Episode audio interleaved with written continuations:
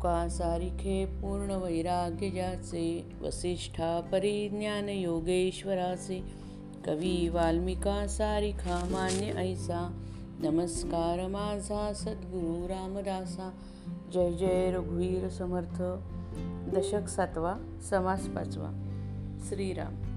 केवळ ब्रह्म जे बोलिले ते अनुभवास आले आणि मायेचेही लागले अनुसंधान. ब्रह्म अंतरी प्रकाशे आणि माया ही प्रत्यक्ष दिसे. आता हे द्वैत निरसे कवणे परी हो. तरी आता सावधान एकाग्र करून या मन.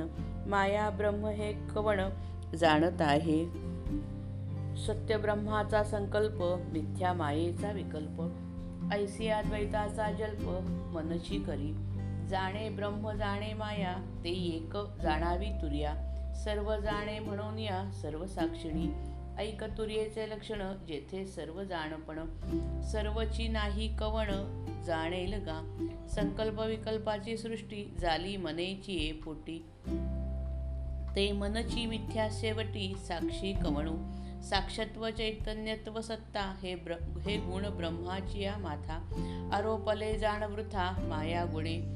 घटमठाचे निगुणे त्रिविधा आकाश बोलणे.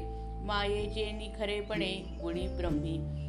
जव खरेपण मायेसी तवची साक्षत्व ब्रह्मासी. माये अविद्येचे निरासी द्वैत कैसे? म्हणून सर्व साक्षी मन ते तेची जालिया उन्मन. मग तुर्या रूप ज्ञान ते मावळून गेले. जयास द्वैत भासले ते मन उन्मन्न झाले.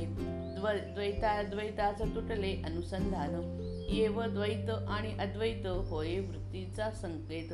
वृत्ती झाली आणि वृत्त द्वैत कैसे? वृत्तीरहित जे ज्ञान त्याची पूर्ण समाधान.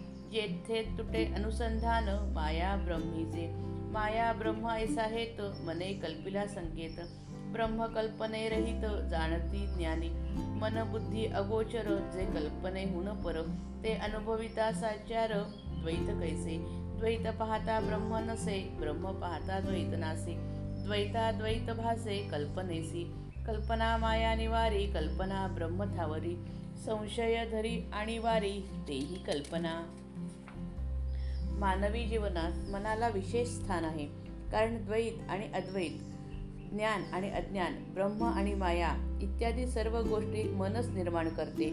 पण मायाच ते ते मायाच ते मन उत्पन्न करीत असल्याने मायेप्रमाणे ते देखील मिथ्या समजावे. श्रोता म्हणतो की गेल्या समासामध्ये शुद्ध ब्रह्मस्वरूप सांगितले. ते अगदी पूर्णपणे पटले. परंतु मायेचे चिंतन जे मागे लागले आहे ते काही केल्या सुटेत सुटत नाही.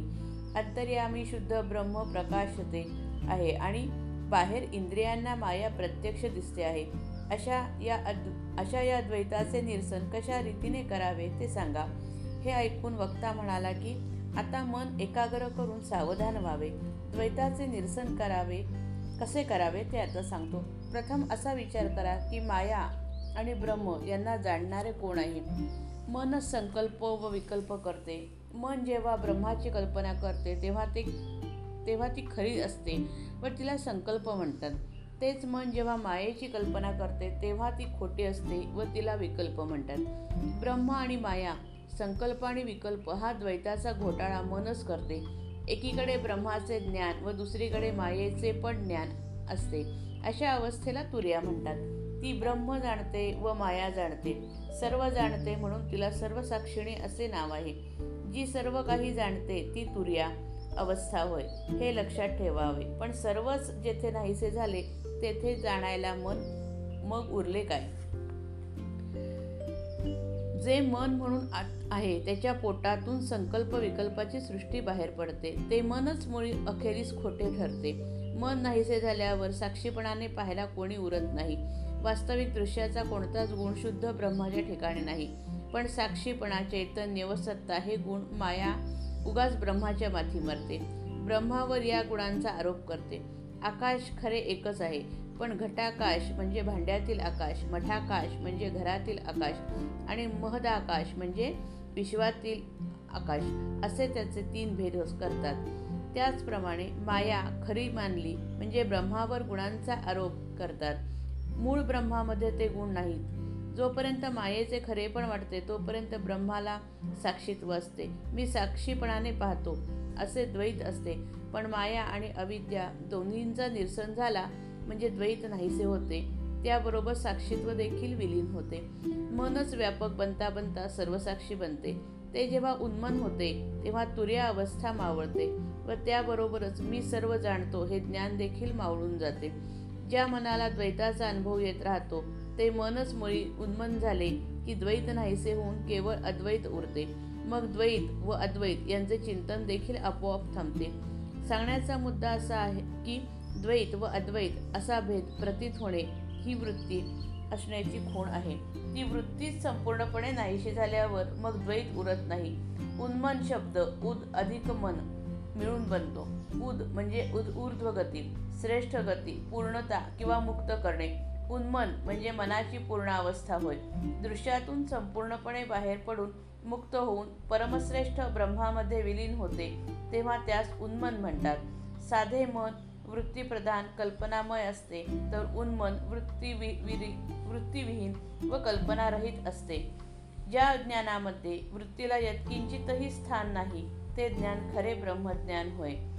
ते संपूर्ण समाधान देते. ते ज्ञान झाले म्हणजे माया व ब्रह्म यांचे चिंतनच संपते. माया ही मनाची जननी आहे. कल्पना मायेचे मूळ आहे. म्हणून मानवी मन देखील कल्पनामय आहे. मायेच्या क्षेत्रामध्ये सर्व ठिकाणी कल्पनेचे साम्राज्य चालते हे योग्य आहे. परंतु ती कल्पना मर्यादा ओलांडून ब्रह्माला गवसणी घालू पाहते तेव्हा अनावस्था प्रसंग येतो. देहबुद्धीच्या मनाला दृश्य खरे वाटते. पण त्यावर शुद्ध तर्काने विचार केला तर अशाश्वत म्हणून तेच दृश्य खोटे ठरते. मग दृश्य मायामय तर शुद्ध ब्रह्म शाश्वतपणे तर्काने विचार केला तर अशाश्वत म्हणून तेवढे दृश्य खोटे ठरते. मग दृश्य मायामय तर शुद्ध ब्रह्म शाश्वतपणे मायेच्या पलीकडे अशी कल्पना करून मन खुणेने दोन्हीचे अस्तित्व मानते. पण ब्रह्म कल्पनेरहित आहे हे सत्य. ज्ञानी पुरुष जाणतात. शुद्ध ब्रह्म मनी शुद्ध शुद्ध ब्रह्म मन व बुद्धी यांच्या आटोक्याबाहेरचे आहे. ते कल्पनेच्या पलीकडे आहे. कल्पना तेथे पोचू शकत नाही. त्याचा साक्षात अनुभव घेतला म्हणजे खरोखर द्वैत शिल्लकच राहत नाही. द्वैताचे भान जोपर्यंत असते तोपर्यंत ब्रह्माचा अनुभव येत नाही. उलट ब्रह्माचा अनुभव आला की द्वैत शिल्लक उरत नाही.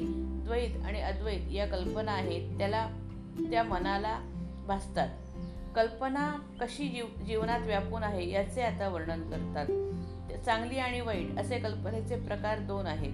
चिंता भय हीनपणाची भावना पुढे काय होईल याची काळजी आळशीपणाची मनोराज्ये या सगळ्या वाईट कल्पना समजायच्या. ईश्वरावर श्रद्धा निर्भयता चांगलेपणाची भावना आशावादीपणा यशाची खात्री या सगळ्या चांगल्या समजाव्या. वाईट कल्पना देहबुद्धी पोचतात व मन अधिक आकुंचित करतात.